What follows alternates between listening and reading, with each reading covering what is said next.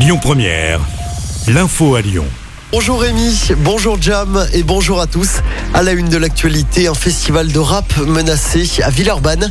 Un festival de rap antifa prévu en décembre prochain. Le président de la région, Laurent Wauquiez, annonce qu'il coupe les subventions. En cause, une vidéo qui fait la promo du festival. Un extrait d'un concert de 2015 dans lequel deux rappeurs parisiens insultent les policiers. Plusieurs syndicats de police réclament l'annulation de ce festival. Lyon, capitale de l'industrie française cette semaine. Jusqu'à jeudi, à Eurexpo, près de 1500 exposants seront présents pour cette nouvelle édition du Salon Global Industrie. Un salon placé cette année sous le signe de la relance. 3 ministres seront présents aujourd'hui. Le Premier ministre Jean Castex, le ministre de l'économie Bruno Le Maire et la ministre déléguée à l'industrie Agnès Pannier-Runacher. Le Salon Global Industrie se déroule donc jusqu'à jeudi à Eurexpo du côté de Chassieux. Une centaine de caravanes de gens du voyage s'installent dans un champ à Chaponnet, près de Lyon. Selon Le Progrès, le maire de la commune et le propriétaire du terrain ont décidé de porter plainte. Quant aux gens du voyage illégalement installés, on ne sait pas combien de temps ils comptent rester, ni combien de personnes au total vont s'y installer.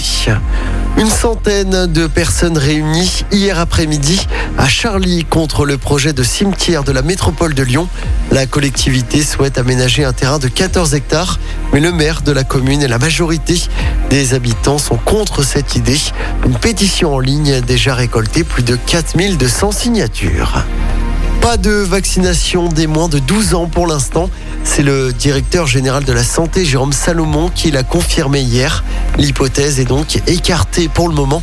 D'après lui, la priorité reste la vaccination des adolescents de plus de 12 ans. À noter cette bonne nouvelle, le nombre de cas a baissé de 20% en une semaine. Allez, on passe au sport en rugby. D'abord, le Loup qui débute parfaitement sa saison devant son public.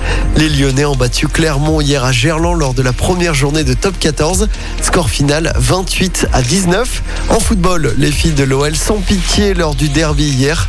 Nos Lyonnaises se sont imposées 6-0 face à l'AS Saint-Etienne. Et puis toujours en football, les joueurs de l'équipe de France attendus tout à l'heure à Lyon. Les coéquipiers de Karim Benzema s'entraîneront à huis clos au Groupama Stadium avant leur match prévu demain soir contre la Finlande. Écoutez votre radio Lyon 1ère en direct sur l'application Lyon 1ère, lyonpremière.fr et bien sûr à Lyon sur 90.2 FM et en DAB+. Lyon 1ère.